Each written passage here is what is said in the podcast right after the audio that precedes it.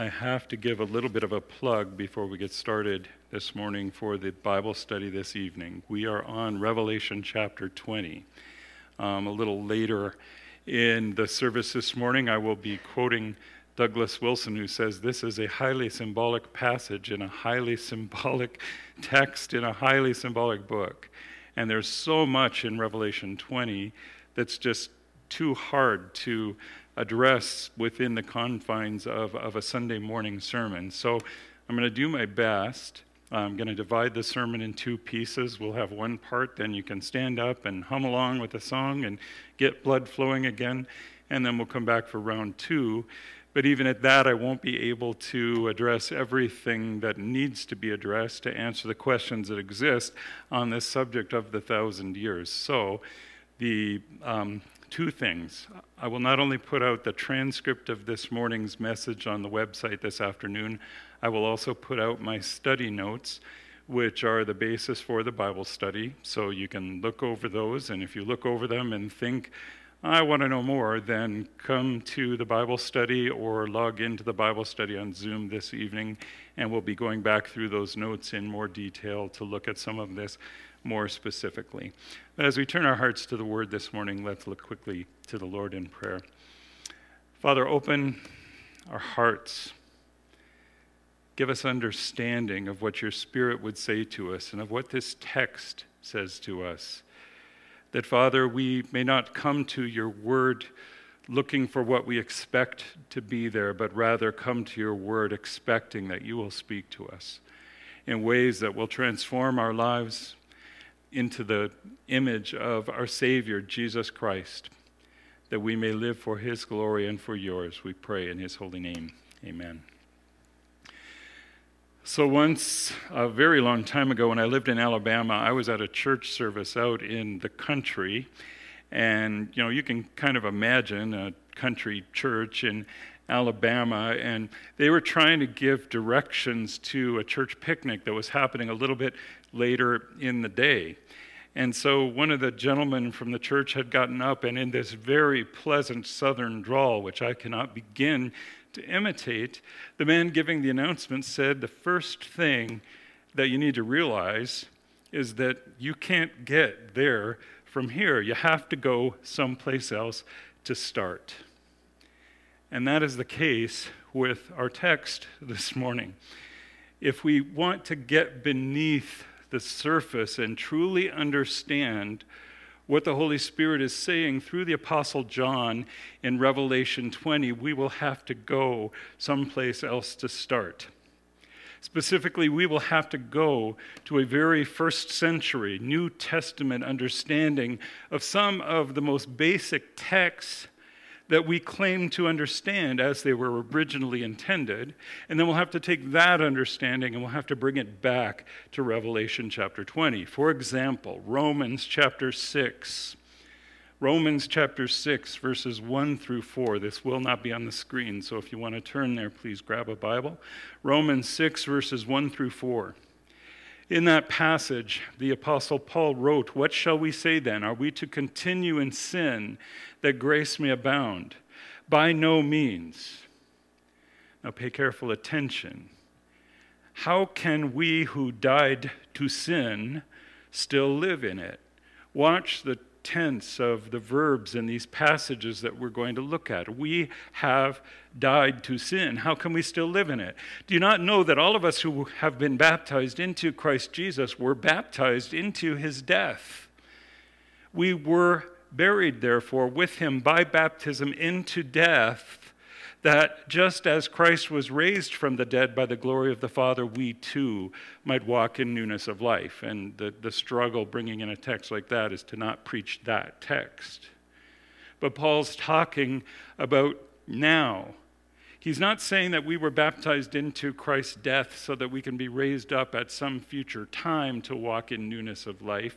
He's saying we were baptized spiritually into his death so that we could be raised up spiritually to walk in newness of life in the here and now. And what about John chapter 11, verses 21 to 26? John 11, 21 to 26. In this passage, Jesus has come to the tomb of his friend Lazarus, who has been dead and in the tomb for four days. And as he draws near, Martha, Lazarus' sister, says to Jesus, Lord, if you had been here, my brother would not have died. Which is a pretty direct way of saying to Jesus, This is, this is kind of your fault. Fair enough. Martha would have been aware of at least some of the healing miracles that Jesus had performed. And there can be no doubt that it was with that awareness in mind that they had summoned Jesus in the first place when Lazarus became ill. So she believed that if she called for Jesus and if he got there in time, then Lazarus could be healed before this illness took him. But Martha's faith is really bigger than that. She said, Lord, even if you had been here, my brother would not have died. But even now, even now that my brother is dead, I know that God will give you whatever you ask from him. Now, Jesus, knowing what it is that she wants, turns to her and says, Your brother will rise again. Martha said to him, I know that he will rise again in the resurrection on the last day. But here comes the test. Here comes the test of Martha's faith and of our faith. In verse 25, Jesus said to her, I am the resurrection and the life. Whoever believes in me, though he die, yet shall he live. Okay, but here's the hard part. And everyone who lives and believes in me shall never die. Do you believe this? And I know I've put this out there before, but let me ask all of you here in the sanctuary and joining us from home do you believe this? Do you believe that everyone who is physically alive and believes in Jesus, that would be every true Christian, can never and shall never die. Now, we're not talking about physical death, obviously. But do we believe the message that's coming through in the word of Christ here? He who lives and believes in me shall never die. It's the word of Christ. So we have to say that we believe it. But do we really believe what we say we believe, or is this one of those times when we keep on using that word, but it really doesn't mean what we think it means? And I'm not saying that it isn't difficult at times, it is. I remember late in the evening of Good Friday 2015 when my sister called to tell me that my mom had passed away.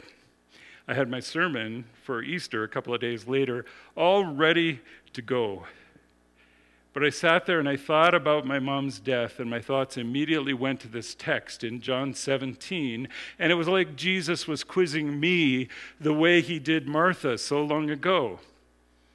Like he was asking, Did your mom live and believe in me? Well, now that you mention it, yes, she did. And you remember that I said, He who lives and believes in me shall never die, right? Well, yes, Lord, I remember something about that. And do you, David Swinney, do you believe this? So I went straight over to the office that evening and I rewrote my Easter sermon based on this text from the Gospel of John because this is what we say we believe. He who lives and believes in Jesus shall never die. But I wonder sometimes if we really do. There are other texts that we could talk about. And of course, so many that time would fail, but just, just one more this morning before we move on. Ephesians chapter 2. No, not the part that you have probably memorized, for by grace you have been saved through faith, and so on. The part that comes before that, verses 1 through 7. We'll start with verses 1 through 3. And you were dead in the trespasses and sins in which you once walked, following the course of this world, following the prince of the power of the air, the spirit that is now at work in the sons of disobedience among whom we all once lived in the passions of our flesh, carrying out the desires of the body and the mind, and were by nature children of wrath like the rest of mankind. Okay, so we, we've got a handle on what Paul is saying there, right? Paul is writing to people who were physically alive in the world at the time that he was writing, to the saints at Ephesus, part of the Ephesian church. He's writing to them and saying, And you were, past tense, dead. Paul wrote to the Ephesians, You were dead in the trespasses and sins in which you once walked. And not only is this the lot of the Ephesians, Paul tells them, and he tells us that it is, in fact, the common lot of all of mankind. This being dead in our trespasses and sins is what it means to be lost, to be outside of Christ, to be by very nature the children of wrath. And that is a description that Paul applies to the rest of mankind. You were dead in your trespasses and th- sins. The thing is, Paul points out that we were walking around in those same trespasses and sins. So, Ephesians, even though it is not an installment in the Walking Dead graphic novel series, is in fact saying that outside of Christ, apart from the salvation that we have through faith in Jesus, spiritually speaking, we are the walking dead. We are dead in our trespasses and sins, but we're walking about, following the course of this world following the prince of the power of the air, the spirit that is now at work in the sons of disobedience, that is, following gladly our old adversary, the devil. Every now and then I end up in one of those conversations, you've probably had them yourselves, with someone who wants to make the point, but don't you think that most people, if not all people, are basically good? And the honest to goodness truth is there probably is some kind of civil goodness, and put scare quotes around civil goodness. There probably is some kind of civil goodness in most people. I've heard it said that even Hitler was kind to his dog. So there's some goodness, humanly speaking, in most people, if not all people. But at the bottom line, according to Ephesians chapter 2, all people, not most people, are not basically, they are essentially dead. We come into this world kicking and screaming, but nevertheless already dead in our trespasses and sins. And outside of Christ, that's where we stay. It's a bleak picture of what it means to be human. And if the scriptures left it there, then we might be tempted to just get up and go home in despair. But they don't. Paul goes on in verse 4. But God, being rich in mercy because of the great love with which He loved us, even when we were dead in our trespasses, made us alive together with Christ. By grace you have been saved. Look at that again. And you were dead in your trespasses and sins, but God, being rich in mercy, made us alive. And notice when He did it, He made us alive together with Christ. In other words, just as Christ was raised from the dead by the glory of the Father, we too have been, past tense, made alive we have been, past tense, made alive together with Christ.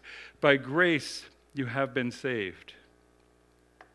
Not only have we been made alive with him, according to the Apostle Paul in Ephesians chapter 2, writing under the inspiration of the Holy Spirit, not only have we been made alive together with Christ, we have also been raised up with him and seated with him in heavenly places in Christ Jesus, so that in the coming age he might show the immeasurable riches of his grace and his kindness toward us in Christ Jesus.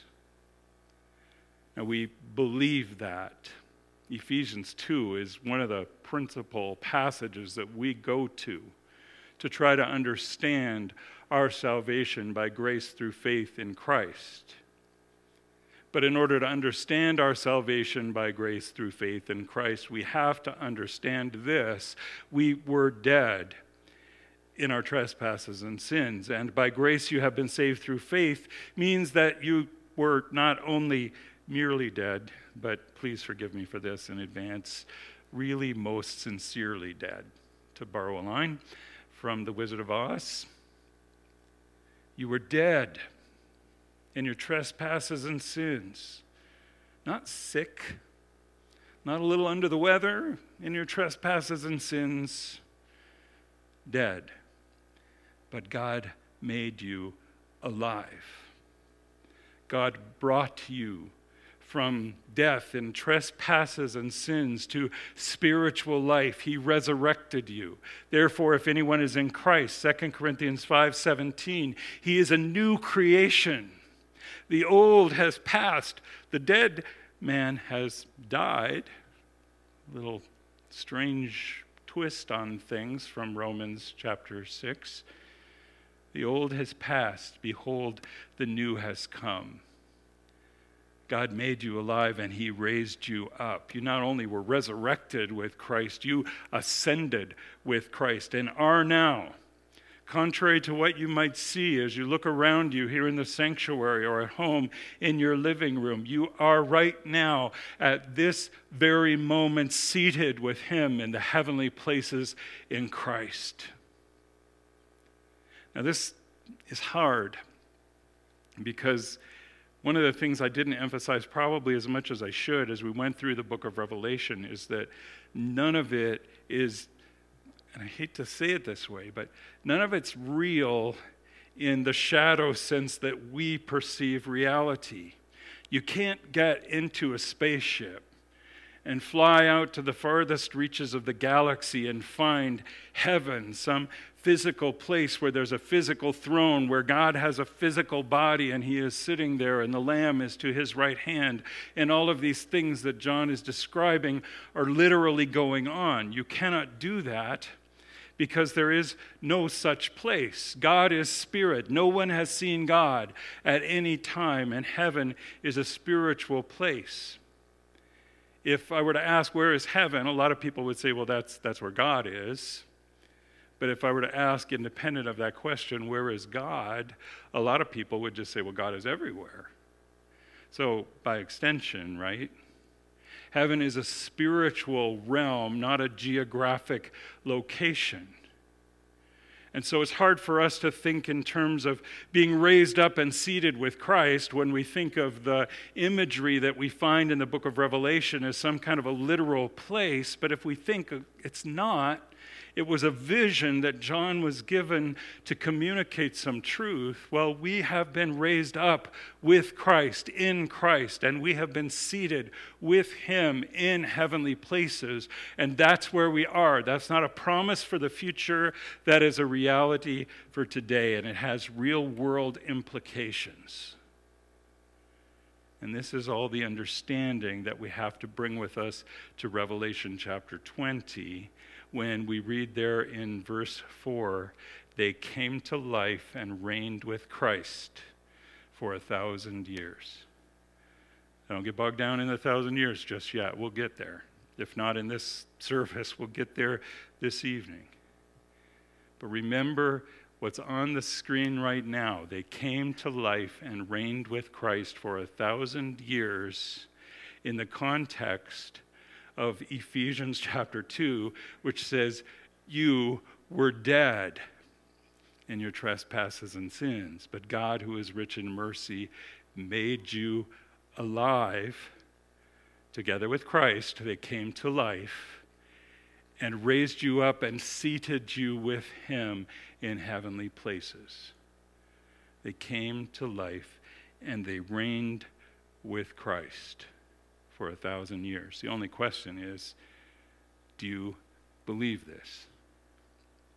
Do you really believe what we say we believe about the true meaning of the one who said he is the resurrection and the life?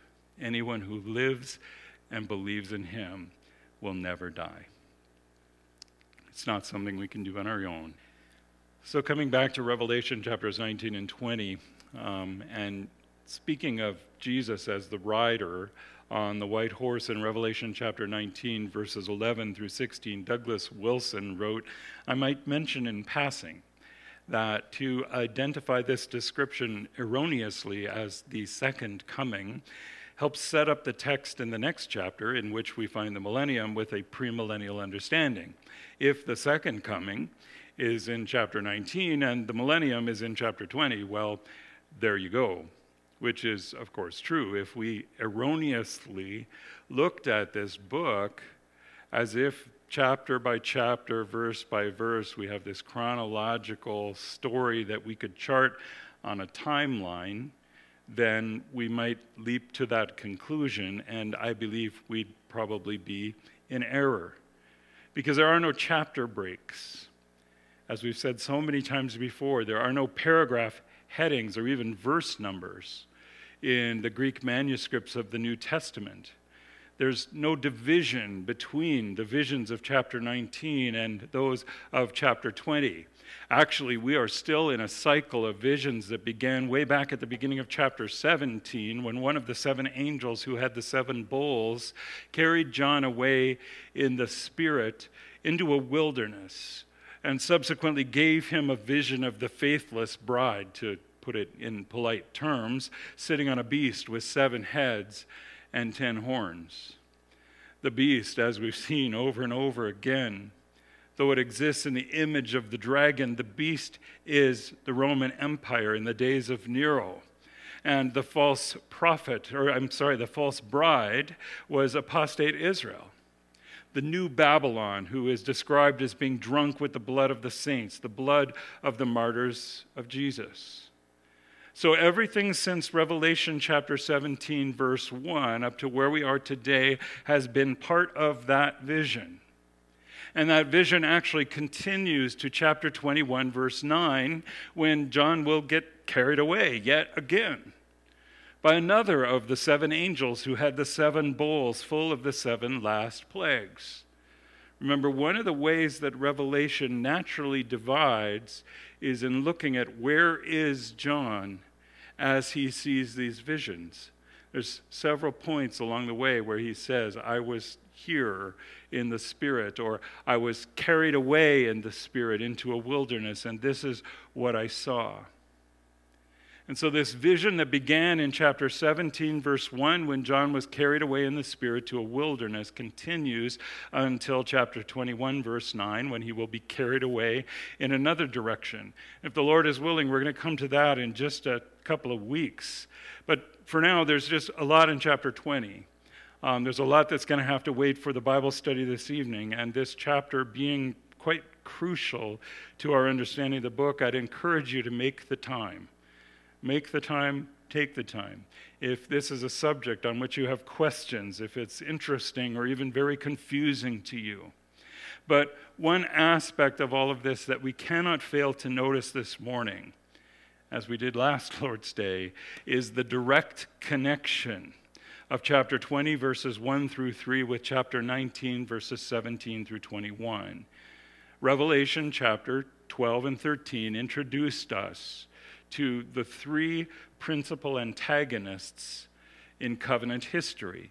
We were introduced there in chapter 12 to the dragon, the great red dragon, that is the ancient serpent, who is called the devil and Satan. In chapter 13, we were introduced to the beast from the sea, that is the Roman Empire, and the beast from the land, named in chapter 19 as the false prophet. Again, apostate Israel and her leaders. Now, in the intervening chapters, we've seen these players finally revealed for exactly who they are. But we've seen that against the backdrop of their imminent destruction. And now, in chapters 19 and 20, that destruction will be revealed in quick succession. As the rider on the white horse, he who is King of kings and Lord of lords, Jesus the Christ, the Son of the living God, as he goes forth First, at the end of chapter 19, we read that the beast and the false prophet are captured. And these two were thrown alive into the lake of fire that burns with sulfur. Now, of course, we're already in some deep weeds here at this point. If we are inclined to take a literalistic view of the lake of fire, then we want to push this off to the end of time for some reason but understanding that the lake of fire here in Revelation is simply a metaphor. Now, don't, don't go home and say, Pastor David doesn't believe in hell. I most certainly do. Um, Pastor David doesn't believe in eternal torment or eternal judgment. I most certainly do. That's just not what John is talking about here when he talks about the lake of fire. What he's doing here is using that as a metaphor for the final and complete destruction of the beast and the false prophet. What we see here when it talks about them being thrown alive into the lake of fire is kind of a combination of some imagery that's taken from the Old Testament. There were places in the Old Testament where fire fell. You remember Sodom and Gomorrah and other places where fire fell from heaven and destroyed people. You might also remember that time in the rebellion of Korah and Dathan and Abiram when they chose to challenge Moses. And God opened the ground and they were taken down alive, the Hebrew says, into Sheol, into the grave. They were swallowed alive just as the beast and the false prophet here are thrown alive into a lake of fire burning with brimstone. It is a complete and final judgment and destruction that corresponds to chapter 19, verse 3, which told us that the smoke from Jerusalem's destruction would ascend forever and ever. And clearly, that was not a literal statement but it was a statement that Jerusalem, insofar as she represented that old covenant system, which the writer to the Hebrews tells us was already obsolete and near to disappearing, was going to be destroyed and was not coming back. God is not ever going to go back and deal with Israel on the basis of the old covenant. There will never again be sacrifices that would be pleasing to God. Even if there was a third temple and an altar to sacrifice them on in the city of Jerusalem. Such sacrifices would be intrinsic denials of the once for all sacrifice of Jesus Christ on the cross. The blood of bulls and goats could not avail to take away our sin, and it will not avail to take away sin in the future. There is only one sacrifice. It was offered by Jesus on the cross, and once it was offered, that whole system became obsolete. And about 40 years later, it disappeared from the face of the earth it was destroyed with the beast of Rome. The Roman beast would take a little while longer to completely die, but it would suffer a similar fate, and that fate was sealed by the coming of the kingdom of Christ, who Daniel describes as a stone cut without human hands that would strike the empires of the world on their feet and would blast them to smithereens. I think that's the literal Hebrew, smithereens or dust or something like that. But this stone would strike the image that Nebuchadnezzar dreamed of. It would be just crushed into dust and it would be blown away like chaff before the wind. And in striking the image, that little stone cut without hands from the mountain would become a great mountain a kingdom set up by the God of heaven that shall never be destroyed nor left to another people, according to Daniel chapter 2. So understand, Rome as an empire wouldn't really be completely finished for a couple of centuries yet, but the end was guaranteed at that point when they turned against Old Covenant Israel, the false prophet, and then having destroyed her, they decided to go after the Christians, whom they perceived to be just another part of Old Covenant Israel. So, where the church was persecuted by the Jews in its early days, it was the Sanhedrin who passed sentence and stoned Stephen. By AD 70, it was becoming the Roman Empire who would persecute the church, and God would have at them as well. So, having achieved the destruction of two of the three, the beast and the false prophet, he who has a name written on his robe and on his thigh, Jesus, the King of kings and Lord of lords, rides on in majesty, truly in majesty this time, to deal with his final adversary and ours, the devil. So even as we read that the sword from his mouth is laying waste all those who would stand in opposition, he sends another angel from the throne, from heaven. And that angel comes in the first three verses of chapter 20, and he seizes the dragon and he binds him for a thousand years, such that he might not deceive the nations any longer. And having bound him, he casts him into the abyss and seals the abyss over him until the thousand years were ended, inaugurating and defining this gospel age in which we live. We have so much more to say about that, so much more about the meaning of a thousand years.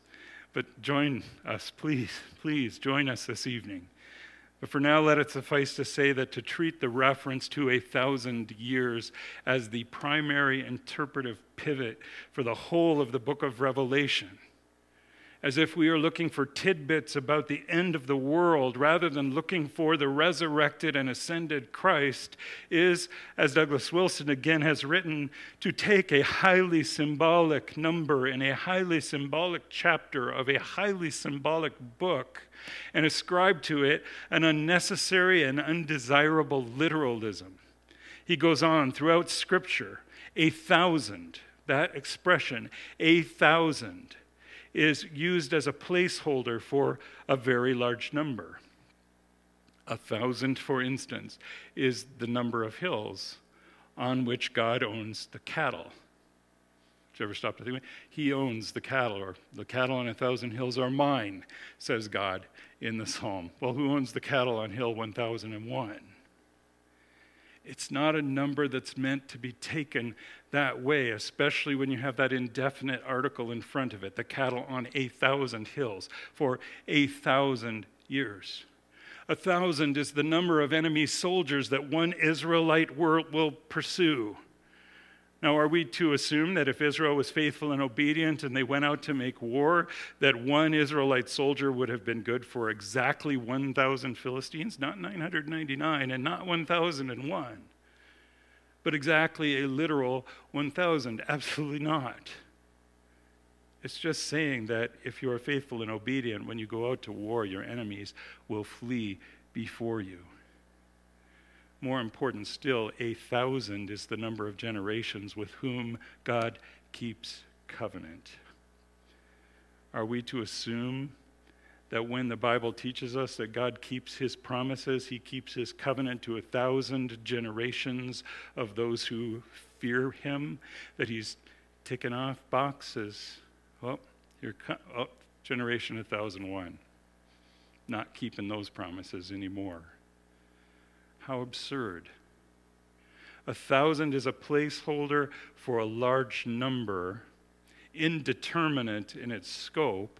And here in the book of Revelation, it's similar to what the psalmist said in Psalm 90, verse 4, where he wrote, For a thousand years in thy sight are but yesterday when it is past, and as a watch in the night. It's a figurative, symbolic number.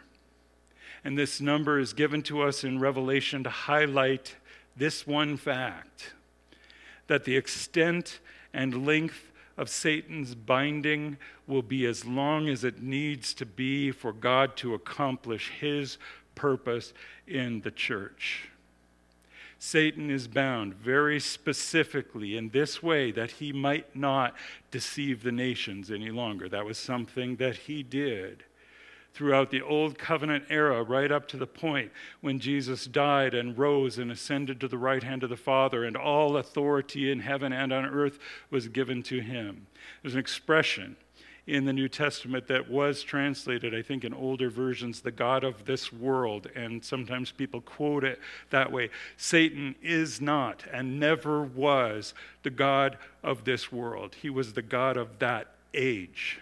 That's the actual, it's eon in Greek. He's talking about the God of a particular age. He is not now the God of this world. He is not the king of anything. He does not rule over anything, period. Resist the devil, and he will flee from you. Does that sound like something that we could do to the God of this world? And what, what's wrong with the idea of, of looking at it? Because we give him way too much credit. We ascribe unto him sometimes almost as much power as we are willing to ascribe unto the Lord God the Almighty, who, if he chose to do so, could make Satan wink out of existence by failing to uphold his existence. It's that simple. We don't live in a dualistic universe where evil and good are almost balanced, and we just need to tip those scales toward the side of good. We live in a universe that was made by the God who is good all the time, the God who is the Lord God Almighty the God who sent his Son, Jesus Christ, to be King of kings and Lord of lords and to triumph over all that is evil and all that is wrong and all that is broken. And Jesus did. And so when it says that Satan is bound that he might deceive the nations no longer, it doesn't mean he has ceased to be, he still is. My brother Matt is going to use the illustration of like a mafia boss who's been put into prison for five consecutive life sentences, but who still governs his evil organization. I like the one from William Hendriksen, who said that, like a big, vicious dog on a chain, outside the radius of that chain, there is absolutely nothing that he can do. But if you step into the radius of the chain, expect to get torn up a bit. So resisting the devil really is just staying outside the radius, outside the radius of that chain. And Jesus says he will flee. You don't have to know the right incantations or say the right words in the right way. You just have to submit to God, resist the devil, which you do, by the way, by submitting to God and the devil will flee. Because he has been bound for as long as he needs to be bound. This is the point of that illustration that Jesus gave when he said, No one can plunder the house of a strong man unless he first binds the strong man. Well, Jesus bound him, and he is in the process of plundering his house. The nations are being taught the gospel and they are turning to Christ. People are being saved. They have been being saved. From the day of Pentecost, 2,000 some years ago, when the Holy Spirit fell on the church and the gospel was proclaimed, and people began to turn to God from all the nations, not just from Israel. Jesus is plundering the strong man's house. That's why he bound him, and that binding will last as long as it needs to last for God to fulfill his purpose in the church. What is that purpose? John continues in verse 4 Then I saw thrones. And seated on them were those to whom the authority to judge was committed. These are the same thrones that we have seen throughout the book of Revelation, the thrones on which the 24 elders representing the faithful church of both covenants are seated and it is they to whom the authority to judge was committed. Or as we find it in Daniel chapter 7, where those thrones are first described as being set up, this authority is given, this kingdom is given to the people of the saints of the Most High. John goes on, I saw the souls of those, the lives of those who had been beheaded for the testimony of Jesus and for the word of God, and those who had not worshiped the beast or its image, and had not received its mark on their foreheads or in their hands. They came to life and reigned with Christ for a thousand years. The rest of the dead did not come to life until the thousand years were ended. This is the first resurrection. And here is where we have to ask ourselves that question Do we really believe? That we were dead in trespasses and sins, and have been made alive with Christ and raised up and seated with Christ in heavenly places, where we rule even now with Him. If we do, then this term, the first resurrection, must be understood in terms of Romans 6, 1 to 13, John 11, 21 to 26, John 5, 24 to 29, 2 Corinthians 5, 16 and 17, and Ephesians 2, 1 through 7. All of those references are in the printed study notes that you can download from www.highrivercrc.ca this afternoon. And that's to say nothing of John 3:16 and many other texts. We were dead, not mostly dead, all dead in trespasses and sins, and God made us alive with Christ and he raised us up with him and he seated us with him in heavenly places. That's not a promise of eternal life to be obtained in the future. Jesus didn't say, the Gospel of John didn't say in 3:16 that one we all know so well for God so loved the world that he gave his one and only Son, that whosoever shall believe in him will not perish, but obtain eternal life in the future after the resurrection from the dead. If you are sitting here this morning and you believe in Jesus Christ as your Savior and acknowledge Him as Lord of your life, you have been raised up with Christ right now. You already have eternal life right now. Because you live and believe in him, you will never die. You are a new creation. The old has come, has gone, the new has come. Now, this does not mean that your body doesn't have to die. They actually have to. In 1 Corinthians 15, it tells us that they have to. Like a seed dies to bring forth that plant. They have to die so that they can be raised immortal and incorruptible. But it does mean, it absolutely does mean that physical death the death of this body that I inhabit has become irrelevant. So irrelevant that Jesus and Paul both describe, describe it like mere sleep when they're talking about true Christians. And we need to learn to see it that way so that we do not grieve as those who have no hope. Death is not the end of life. The death of this body, in some ways, is really the beginning. But I have eternal life now, and that cannot be taken away. There's something else for us here, too. Later in the chapter, beginning verse 11, John would write Then I saw a great white throne, and him who was seated on it. From his presence, earth and sky fled away, and no place was found for them. And I saw the dead, great and small standing before the throne, and books were opened, and another book was opened, which is the book of life. Go back to Daniel chapter 9 um, this afternoon. I, I wish we could do it now. We'll do it in the Bible study. But if you're not coming to the Bible study, go to Daniel chapter 9. Read it several times.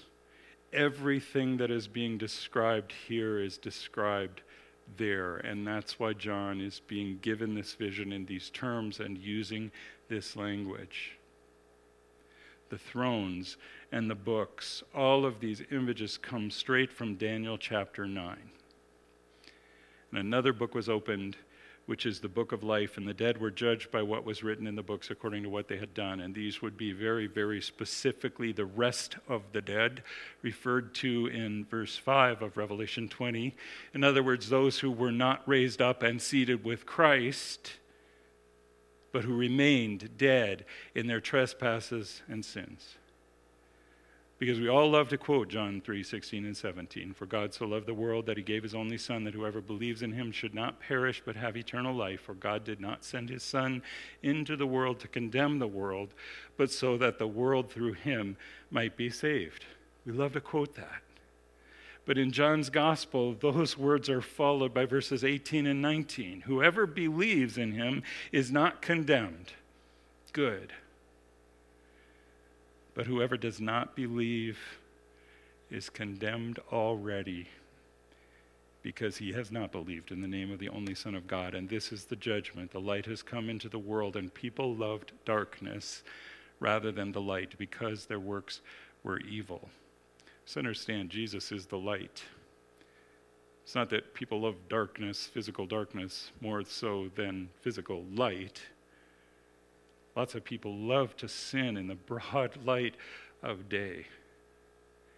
But people love the darkness rather than the light, rather than Jesus, because their works were evil. So, in the end, those who have not believed will be judged. They will be judged according to what they have done. They will be judged according to what they have done in their rejection of God's only Son, because they loved darkness and not the light. We've seen this so many times in Revelation where God sends judgment instead of people, instead of sinners, falling on their knees and saying, Please, God, forgive us.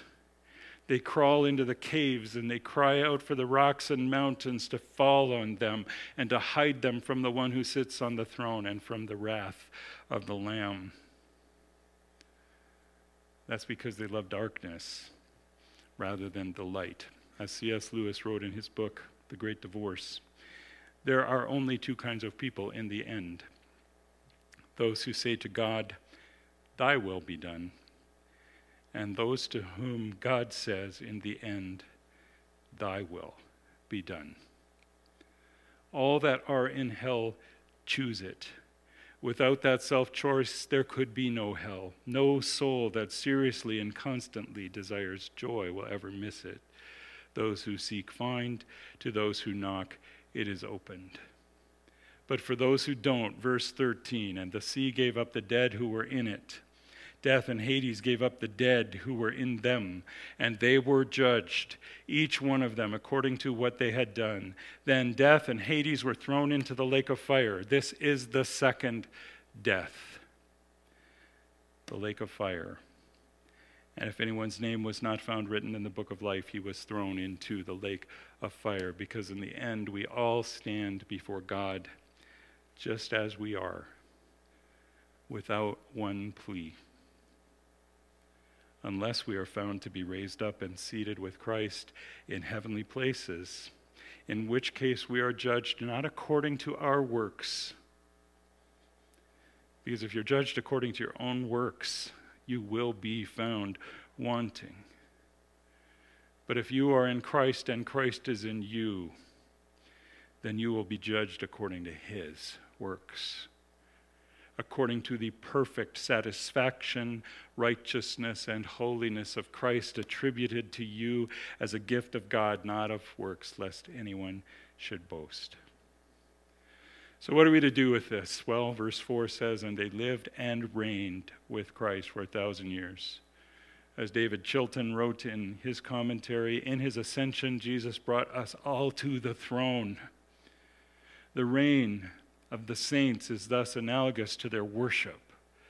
The whole of the church in heaven and on earth worships together before the throne of God, tabernacling in heaven. And if you prefer scripture, the Apostle Peter declares, But you are a chosen race, a royal priesthood, a holy nation, a people for his own possession and you are all of those things for this reason, that you may proclaim the excellencies of him who called you out of darkness into his marvelous light. And so we live. We have eternal life in Christ. Not so that we can focus on ourselves and our pleasures here in this world with some sort of guarantee that those pleasures will go on for all of eternity in the next that's not the point. It never was, it never will be. We have been given eternal life so that we can focus on the glory of the Lord God, the Almighty, and on the glory of His Son, Jesus Christ, and so that we can offer up our praise, the fruit of lips that acknowledge His name and so that we may proclaim the excellencies of him who called us out of darkness into his marvelous light. And there is so much more to say, but it's going to have to wait. And let me close with words from Hebrews chapter 12. or the writer of the Hebrews, you'll hear these a little later in the service too, but the writer of the Hebrews said, See that you do not refuse him who is speaking. For if they did not escape when they refused him who warned them on earth, much less will we escape if we reject him who warns from heaven. At that time his voice shook the earth, but now he has promised, Yet once more I will shake not only the earth, but also the heavens. This phrase, yet once more, indicates the removal of things that are shaken, that is, things that have been made, in order that the things that cannot be shaken may remain. Therefore, let us be grateful for receiving a kingdom that cannot be shaken. And thus, let us offer to God acceptable worship with reverence and awe, for our God is a consuming fire. May we pray. Father, give us ears to hear what your Spirit is saying to the church through this ancient text, speaking to us in our modern world, speaking to us, reminding us that we belong to you and that we have been called out of darkness to proclaim the excellency of our Savior Jesus Christ, in whose name we pray. Amen.